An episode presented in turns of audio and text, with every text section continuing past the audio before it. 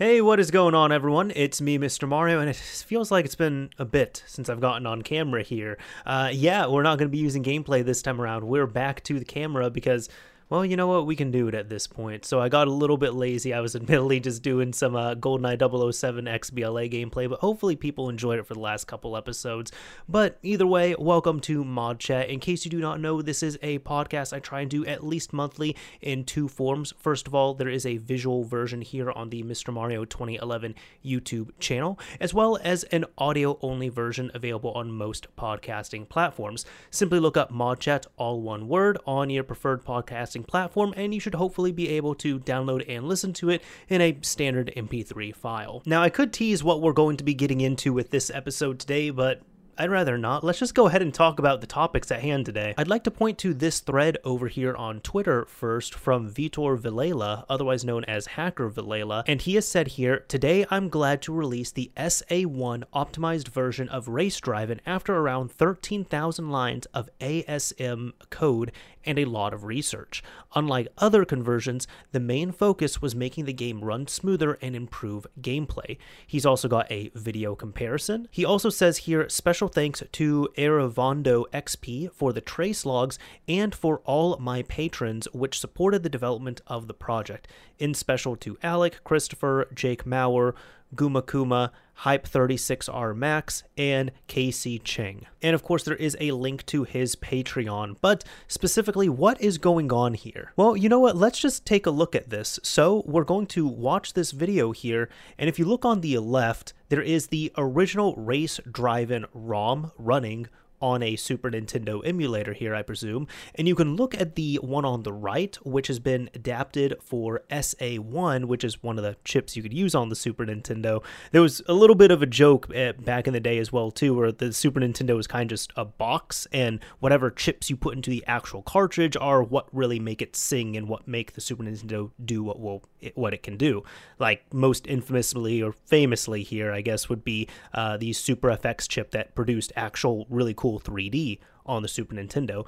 But either way, you've been seeing that Race Driving is incredibly slow in its original form, but on the right with SA1, it is it's so smooth and it's so much faster. That is great to see. Now, he's got a full project dedicated to this called SA1 Root, and it states here on GitHub SA1 Root is a project for enabling and accelerating games using the SA1 chip. It's a pack of patches that optimizes the game to the maximum possible, keeping high hardware compatibility and keeping most of the game aspects intact. So far, the following games are available, and at the time I'm recording this, it's March 8th. Uh, Contra 3 version 1.1, so that's specifically the patch that's being used here. Uh, Gradius 3 version 1.5, Race Drivin' version 1.0, Super R Type version 1.1, and Super Mario World, and it's state tier SA1 pack only. To get into a little bit further, SA1 Super Accelerator is a coprocessor included on some Super Nintendo games cartridges. It is made to work together with the Super NES CPU and used to enhance its processing speed, graphics, and memory. With its 10.74 MHz clock, the SA1 CPU is four times faster than the normal Super Nintendo CPU processing. The SA1 CPU and Super Nintendo CPU also run simultaneously, which can result in up to five times faster processing over a game with no enhancement chips. Using that power, the Super Accelerator System, SAS, can be used to process game engines much faster than normal, allowing for more sprites to be processed at once, more in game effects, faster loading, and much more. SA1 Root not just activates the coprocessor, but also modifies a good part of the game engine to use and explore the chip features, which gives an extreme boost to overall performance of the game. Just a quick note for the differences with the SA1 pack, because it is noted here on the GitHub, and we saw Super Mario World uses one of these. SA1 Root is intended to be the base pack for enabling SA1 on the games and optimizing it. SA1 pack is intended to be a full featured pack that not just enables Marvel's SA1 and accelerate the game, but also improve the game engine and provide additional tools for ROM hacking. For example, Super Mario World's SA1 pack doubles the maximum physical amount of allowed enemies on screen and includes different shared routines for additional SA1 features. Finally, the thing I want to touch up on here for compatibility, if anybody's wanting to grab these patches, grab the games, patch up the games, and play them, for compatibility here, SA1 root is warranted to work with real hardware, including SA1 carts, plus the most up to date Super Nintendo emulators, including BSNES and SNES 9X. ZSNES is not compatible with SA1 root patches. So if you've got a nice Super Nintendo flash cart that has the available chips on hand, you should be able to run these patched games with hopefully no issue. Now, I've actually been a little bit familiar with his work here, and I started following him when he ended up releasing FastROM, which we can take a quick look at this. Project FastROM, it states here, aims into optimizing the Super Nintendo games originally designed to run under slow ROM 2.68 MHz to fast ROM 3.58 MHz. Fast ROM allows the Super Nintendo CPU read data and opcodes from the ROM 33.58% faster compared to slow ROM. That's just the very quick thing there.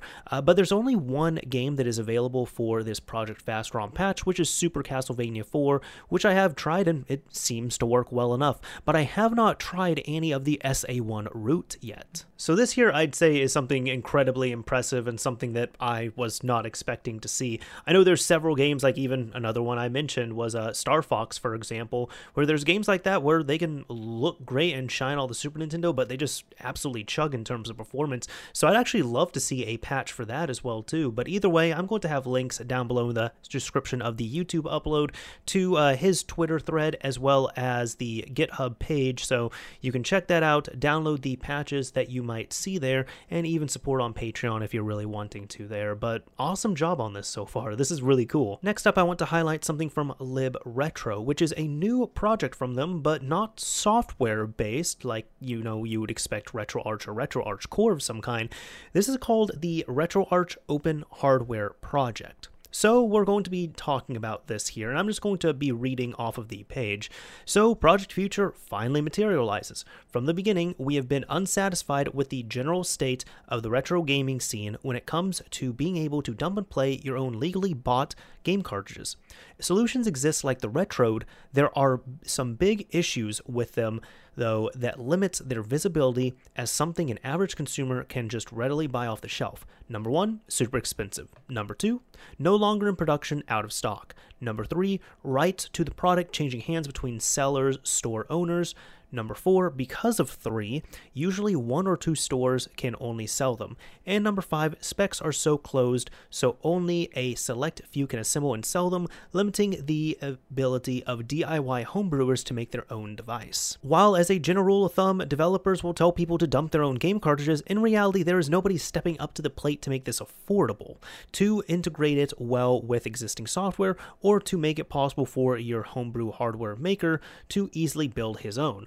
RetroArch Open Hardware is our attempt to shake up this sector of the retro games market, and our effort to revitalize the DIY market and shift away from proprietary solutions. Our first proof of concept hardware is an N64 cartridge adapter that you can connect to any device with a USB Type C cable. It will be relatively cheap to assemble and much faster than any existing competing device out there that does the same task. So this is really cool here. Again, we see just, you know, a quick photo of this, but just you have this little box here, you're able to physically connect a N64 cartridge to it. And just taking a look at this, they are planning on having RetroArch integration. So that way you'll be able to plug this in and not only, you know, dump a ROM off of it, but you can even quite literally use this as a console in some way. So the idea is going to be here, if you have a device that can run RetroArch, you can hook this up to that device, whether it be a Switch using RetroArch, a PC, um, anything else that's really going to support, in this case, an N64 core. And the idea would be you can hook that up through USB to your device, plug in your cartridge, just plop it in, and be playing right there.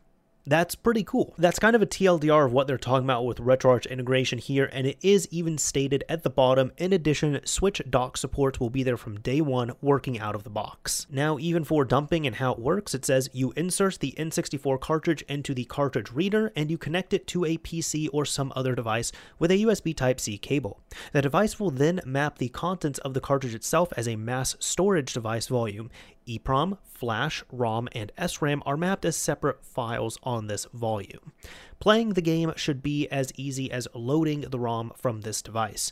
So already, even without the aforementioned RetroArch integration, it already works. And there's just some prototype photos here. It looks like this is just a PCB inside of a 3D printed case. Here it's looking pretty nice, I would say. And then we have just a small teaser here of what we're looking at. So this is really cool overall. I really like this idea. Again, the idea here being not only for preservation's sake, not only to take this and, you know, have an easy affordable, ready to use dumping solution out there that you can either purchase pre built or build yourself. But even quite literally, just to the point where there's some people where they like to play on original hardware, and one of the drawbacks is hey, I like to on occasion take my physical cartridges and plop them in, which I can't do on something such as a Project Mister or Mister Project, I suppose. Even though Mister is really awesome, uh, I have one. It's a great device. I need to I need to do video on it. But regardless on this, uh, the idea here, again, this is really cool. If you have one of these, and again, if it's set up for the N64, you can quite literally take this cartridge. You can play it on your N64 natively. You can do what you want to on Resident Evil 2. You can save the game. You can beat it, do whatever the hell it is. And then let's say, hey, I want to play this game on my PC or I want to play it on my Switch that's been modded.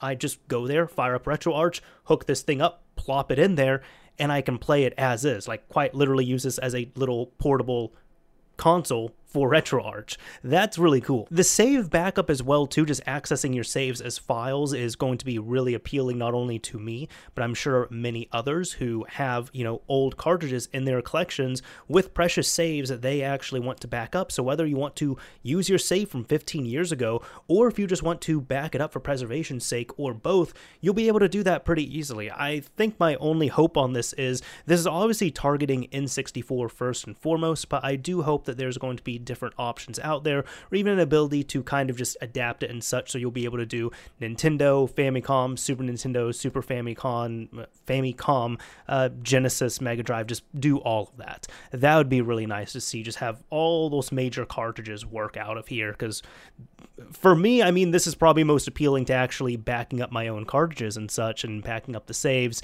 But regardless, this is really awesome to see. And we're not quite done with RetroArch news. There has been another post that I wanted to highlight here talking about the Genesis Plus GX Wide now available for LibRetro slash RetroArch. So we have a few screenshots here. This one is of Sonic, and then here we've got one of the Mortal Kombat games. And just reading up on this, heyjoeway has made a custom fork of Genesis Plus GX with experimental widescreen 16x9 options called Genesis Plus GX Wide. We now offer this version on our build bot, and you can download slash install it right now on RetroArch for most platforms.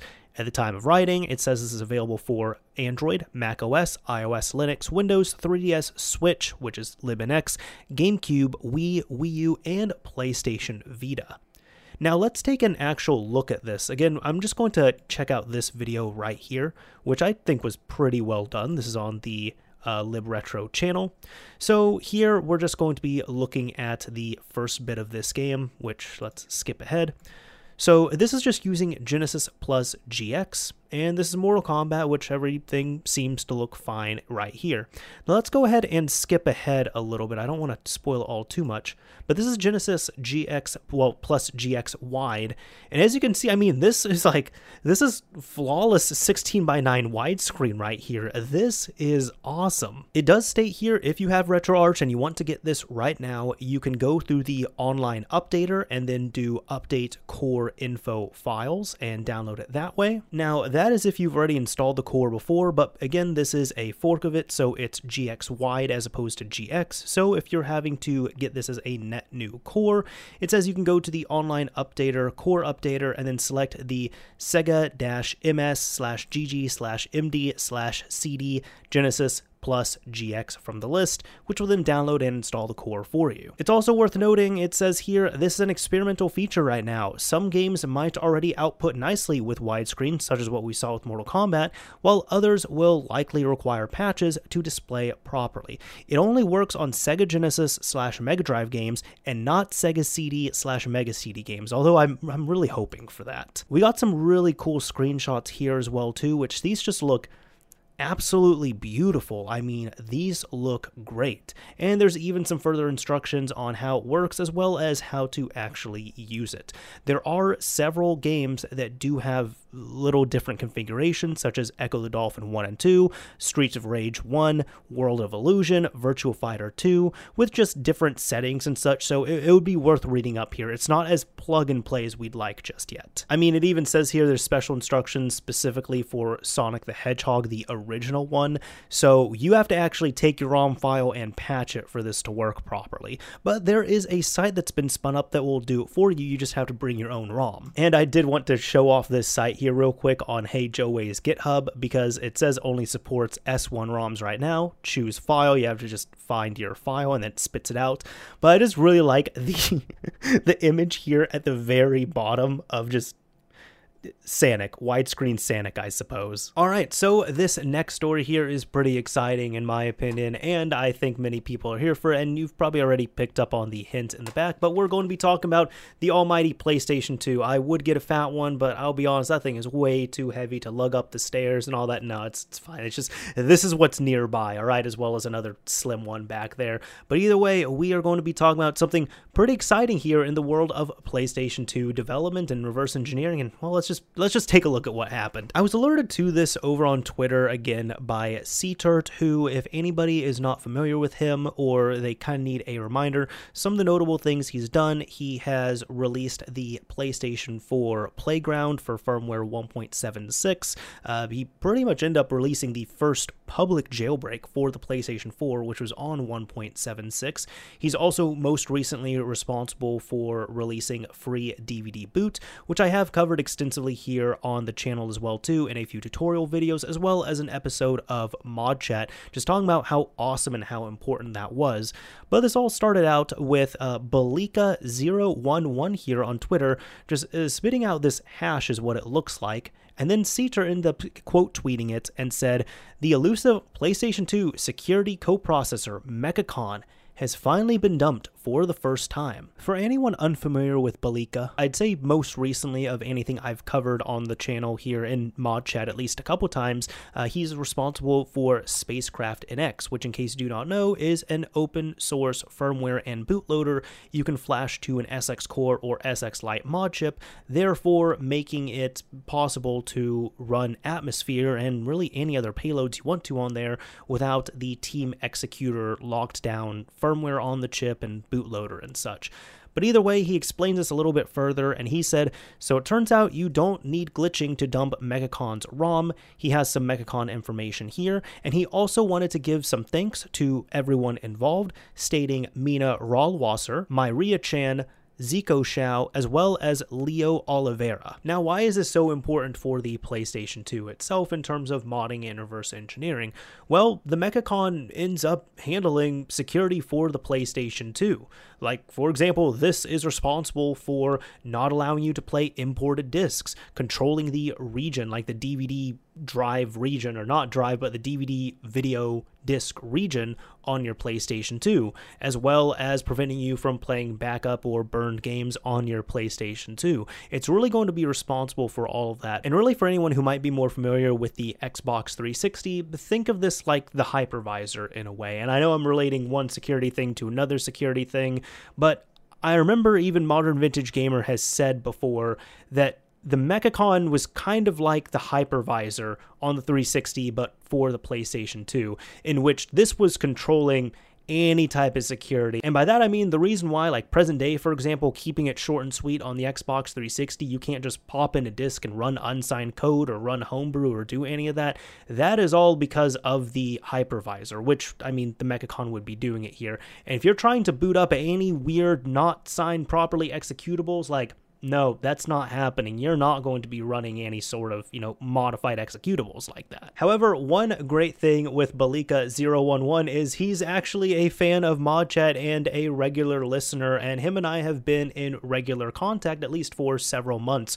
So, just to make sure I got some more details on this, I actually ended up direct messaging him about this and got some more information on here. First of all, I did want to ask him in his own words what MechaCon is responsible for in terms of security and he told me MechaCon is responsible for all security on the PlayStation 2, verified disks, memory cards, executables, everything. If somebody ever finds a way to run code on it, it's over no security anymore. To which here I was saying, like, oh, that's a lot bigger than I thought, so this is literally everything that it handles. That's real interesting to me. But I did ask here, which I'm sure some people here might be wondering, well, I can run Free McBoot, I can run Fortuna or Funtuna or anything else. I can run really whatever's available there. Uh, I can run unsigned code, I can run imports and backup games through a mod chip or what have you. Why is this so important? So to this, I was asking to my knowledge, it's never been fully reversed or anything, it's just been bypassed. Is that right? To which he said here, yes. ESR disk tricks it to thinking it's a DVD disk inserted, mod chips lie to it. Some keys were leaked thanks to PS3. That's how we got executables and memory card keys. Then Free McBoot was born, but PS3 doesn't include every key, not even close. Hey, quick editing note here. He also added later on, for this part, I'd like to add there were multiple versions of Free McBoot. The earlier ones used the issue that the KELF files DVD player only partially signed.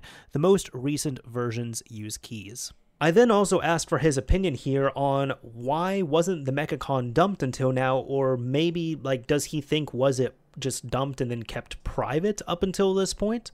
In which he was saying here it involved cracking a DES key. I think it was done before.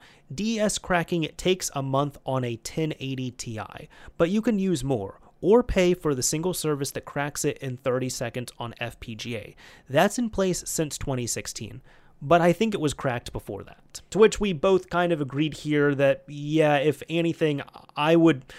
My theory is that maybe this is not the first time it's been dumped and looked at. It's probably been researched and such and dumped internally like big mod chip manufacturers and creators were the ones who were taking a look at this prior and they probably just kept it quiet because really the big thing is if you're able to utilize this properly if this is dumped if this is decrypted if this is research this can kind of obliterate the need for a mod chip because look at this point MechaCon controls the security on the PlayStation 2. You can use a mod chip to trick or bypass the security, but if you can find a way to control the security, you don't need the mod chip anymore. Why would you need to lie to the system when you can just own the system? So even though Myria-chan was credited earlier and given thanks on the original Twitter thread, we were talking today, Balika and I, and he was wanting to really tell me that it was kind of thanks to her as well too that he was able to get as far as he did because she had actually published several hints about this on Twitter about what she was doing about how you can dump the mechacon and such and he just kind of took those little hints and was able to run with them and get further and further until he was actually able to dump the mechacon on a console which is I mean, really awesome to see. However, even going back to Balika011's Twitter here, you can see that he has a photo, a couple photos when this was kind of starting just before. He's got a couple photos here, one of the chip removed, the Mechacon chip itself, and another one here with some wires coming out of it after it has been reinstalled. So he's been working on this. It's also important to note one Mechacon is not like all Mechacons across the console models, so that means that he's been dumping others as well too, which I'll I'll give some love on these ones. And he even did something else as well too, which I I guess I've never tried, so I didn't know it was not possible. But he was asking, "Have you ever seen Free McBoot in PCSX2?"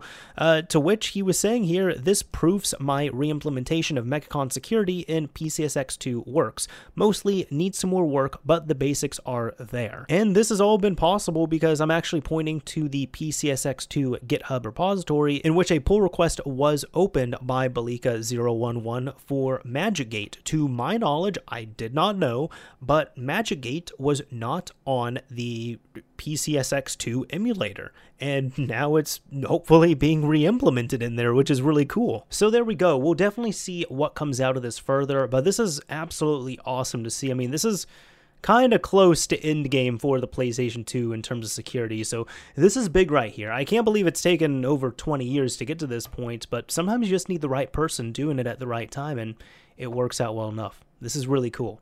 But we're not done with PlayStation 2 news just yet. Another cool release that ended up coming out here is OpenTuna, an open source version of Fortuna based on reverse engineering from Alex Parrado. So some people who follow the PlayStation 2 scene might be saying, okay, there's Free McBoots, there's Fortuna, there's FunTuna, there's now OpenTuna, what the hell is going on here?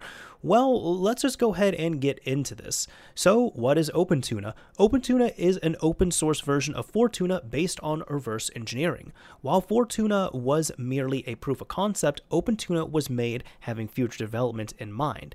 It is made to be easy to use by the user. We included an easy to use installer where you only need to press X to install it. So like an actual full like GUI installer and such. Also, we included OPL on the release package, so you're ready to play once you install it. It allows embedding compressed and uncompressed executables to the exploit icon. Since it is open source, it will allow porting it to other hardware versions, including test consoles. Now, just like Fortuna, this works on every slim PlayStation 2 and the PlayStation 2 TV, but oh, this is interesting. I did not see this until now.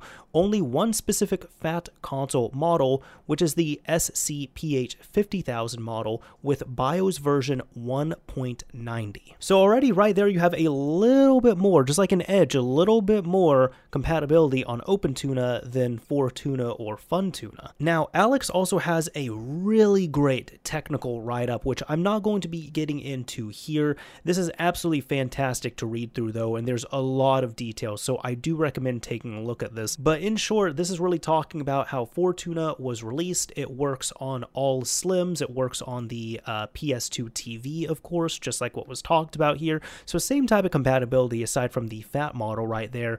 However, it ended up getting one update to it, and then it never got updated after that, and unfortunately it stayed closed source. So what Alex Parrado was able to do was he was able to really remake that in his own way by taking Fortuna. He was able to reverse engineer it, document it, get it working in the same way, maybe even better, I would say here. And he has released this not only as a project that is usable to the community, but is also open source, and I'm sure it's going to get more development from not only him as well as other people who are knowledgeable and can actually build upon this. Now there is a big warning right here saying this has not been tested, but assuming that OpenTuna's exploit is like the original Fortuna project, once it is installed on your memory card, it is advised to not use it on a fat PS2 or it could damage the save data inside your memory card. If you want to use that memory card on these kinds of consoles, just delete OpenTuna and done. And since this is open source in the additional notes and FAQ over here, uh, there are several different uh, GitHub repositories that he has. So for the OpenTuna payload, the installer, as well as RLE, which is allowing you to build your own icons per se to hack up the system. This is really cool. Now, I do need to give a heads up for this last big topic here. I would say that I am certainly not an iOS user. Uh, I have like a iOS device for work, but honestly, I just use it as a multi-factor authentication device, and I really don't actually use the phone itself. But so personally, I don't have an iPhone. I don't have an iPad. I don't use any of these devices. But I do know that there are several people who are watching, listening, maybe you're even doing this, watching and listening on an iPad, an iPod, an iPhone, whatever it is. And if you're into something such as Mod Chat, well, this might be of interest to you. This is Uncover, as it states here, the most advanced jailbreak tool, and this just recently got updated. Now it is currently in version 6.1.1, and it is compatible between iOS versions 11.0 and 14.3. I believe the latest version of iOS out right now is 14.4, so it's not exploitable on the very latest, but if you have not updated just yet, you might want to hold off on updating if you're wanting a jailbreak. What's new is stated here make Xcode debugging work on iOS 14 by patching an Apple bug that caused it to break after rebooting user space. Now, talking about this here about Uncover, Uncover is a jailbreak, which means that you can have the freedom to do whatever you would like to do on your iOS device, allowing you to change what you want and operate within your purview. Uncover unlocks the true power of your iDevice. And there's also really great written installation guides for iOS, macOS, Windows, as well as Linux if you're wanting to set this up here. So there we go, kind of just something quick on there. I don't have an iDevice to actually show you that I've run this on. Uh, however, this is certainly cool to the many people I'm sure who have iDevices who have been waiting for a jailbreak for their device for the first time, or even have just been waiting to update their device to get on a newer iOS version and run a newer jailbreak on there. That's certainly cool to see. And I'm sure many people who are watching and listening probably had their ears perk up when they heard that there is a new a jailbreak for their device. Again, uh, from what I see, it is up to just past the latest one. So if you're on the latest, which I believe is 14.4, not exploitable, no. But if you haven't updated yet, you might want to think about jailbreaking. Just take everything into account. Now we're at the end of this episode, and typically at the end of these episodes, I like to cover something that I might think is funny or interesting or cool, just something random modding related. And there's one thing that I wanted to have a bit of a update on, as well as another thing that I have not covered on here. I saw this release and I was like, this is actually pretty damn cool. So it's going to be kind of a two in one, but let's take a look at this. First of all, I did a few episodes ago talk about GTA SA Vita, which is Grand Theft Auto San Andreas, the port of it on the PlayStation Vita from TheFloW as well as Rinnegatamante. So as you can see right here, it has released since that episode was recorded. Now, there's been five updates to this, and this is using the Grand Theft Auto San Andreas Android port of this. So, the actual Android app, you need to take that, take all these sensitive files and assets and such, and use them in combination with the APK as well as the data files to get this all set up here. Now, it's saying here this is a wrapper port of Grand Theft Auto San Andreas Android for the PS Vita with lots of custom patches such as fixed broken camera controls for flying vehicles, including the Hydrojet, fixed broken facial expressions, fixed cheats hash key table, removed specular lighting on pedestrians, added PS2 like rendering. This port works by loading the official Android ARMv7 executable in memory, removing its imports with native functions, and patching it in order to properly run. And again, there are some great change logs here, but he has just been really hard at work doing this. So the 1.0 was the initial release, but there's now been five releases at this point, with the most recent release at the time recording this, V5, actually having some custom codes here where you can enter the flow for invincibility and Rinnegatamante for weapon set 4. That's pretty cool when you can be your own cheat code. And the last thing here I wanted to cover, because I saw this release and I just thought this was really neat, because I didn't even know this existed to begin with, but this is the release of C Celeste. I believe that's how we say it here, C Celeste Vita, which is the Celeste Classic port, which I had no idea existed. So, developer Decomius has released a Vita version of Celeste, a port of the original Celeste for Pico 8. Decomius's Vita port is based on C Celeste by Lemon 32767. What is C Celeste? This is a C source port of the original Celeste, Celeste Classic, for the Pico 8, designed to be portable. PC and 3DS are the main supported platforms, though other people are maintaining ports to other platforms note from Wololo, in this case PS Vita. So you can download it from here on Wololo, and there are controls that are available here. And of course, it's talking about PC and 3DS, but this is specifically about the Vita release. I didn't want to talk about the last one specifically because I do know there are people who absolutely love the game Celeste, like the one that came out on Switch. I can't think of any other platforms it came out on. I just know it came out on Switch, but people love that one. So I had no idea that there was a an original or a Pico 8 version of it and that it's been ported to 3DS and now Vita. So Celeste is just getting on everything at this point, which is really awesome to see. So now I would say we are at the very end of this episode, and if you have made it to the end of this a bit longer than usual episode, I do appreciate it. Now, at the end of these episodes, I do try and pick a keyword of some kind, and if you use this keyword in a comment on the YouTube upload, I will know that you made it to the end and I decided on a keyword. I actually decided on this yesterday when I was thinking of recording this episode, and I'm going to explain because I wanted to talk a little bit. Uh, I'm going to pick trilogy. So if you use the word trilogy in your comment on the YouTube upload, I will know that you made it to the end. Now, as an explanation, why am I picking trilogy out of all the words that are available? Well, uh, there's been a trilogy I've been playing. Uh, I've actually really gotten into the Mafia series. Uh, I've had these games for a while. Maybe not this one because Mafia Definitive Edition just came out like a few months ago. Seems like. Maybe it came out in 2020. But point is, I have had the original one on the original Xbox. I've had Mafia 2. I end up picking up Mafia 3 when it was on sale at one point. And all of these games I've had in my collection, uh, although this one was kind of a more recent pickup, the first one here. But I've been wanting to play them. And w- within a week, I ended up beating the first two. All right. Like, I'm really enjoying these games right now. In all honesty, Mafia 3 for some reason this seems to appeal to me the most. Like I've seen reviews of it, I've seen people talk about it, and it just seems like a really interesting take on it overall, although I know it seems to be a bit more of a polarizing version of it. So maybe by the time this video and this podcast goes out, I will be able to talk more about it because I'm going to tell you all, like after I get this up like rendered out and everything, I'm going to be playing some Mafia 3 cuz I finished Mafia 1 pretty recently, really enjoyed it. I'll talk about it more on Mario's Minute, my other podcast, and uh, Mafia 2, I stayed up until like 2 a.m. finishing this game. And it was good as well, too. Uh, but I'm really wanting to jump into Mafia 3. So we'll see how this goes. I was thinking of picking Mafia in all honesty for the keyword, but it's like, well, I think a lot of people are really going to question why the hell there's so many people talking about the Mafia. So we're picking trilogy, all right? If you use the word trilogy, do you like the Godfather trilogy? Do you like the Jak and Daxter trilogy? Do you hate the Mafia trilogy? What is your favorite trilogy? Uh, out of the three trilogies of, of Star Wars films, which one is your favorite? Which one's your least favorite? If you use the word trilogy, in your comment. I know you made it to the end. Anyways, that is about it for this episode of Mod Chat. This is Mr. Mario signing off. Thank you all for listening and watching, everyone. Until next time.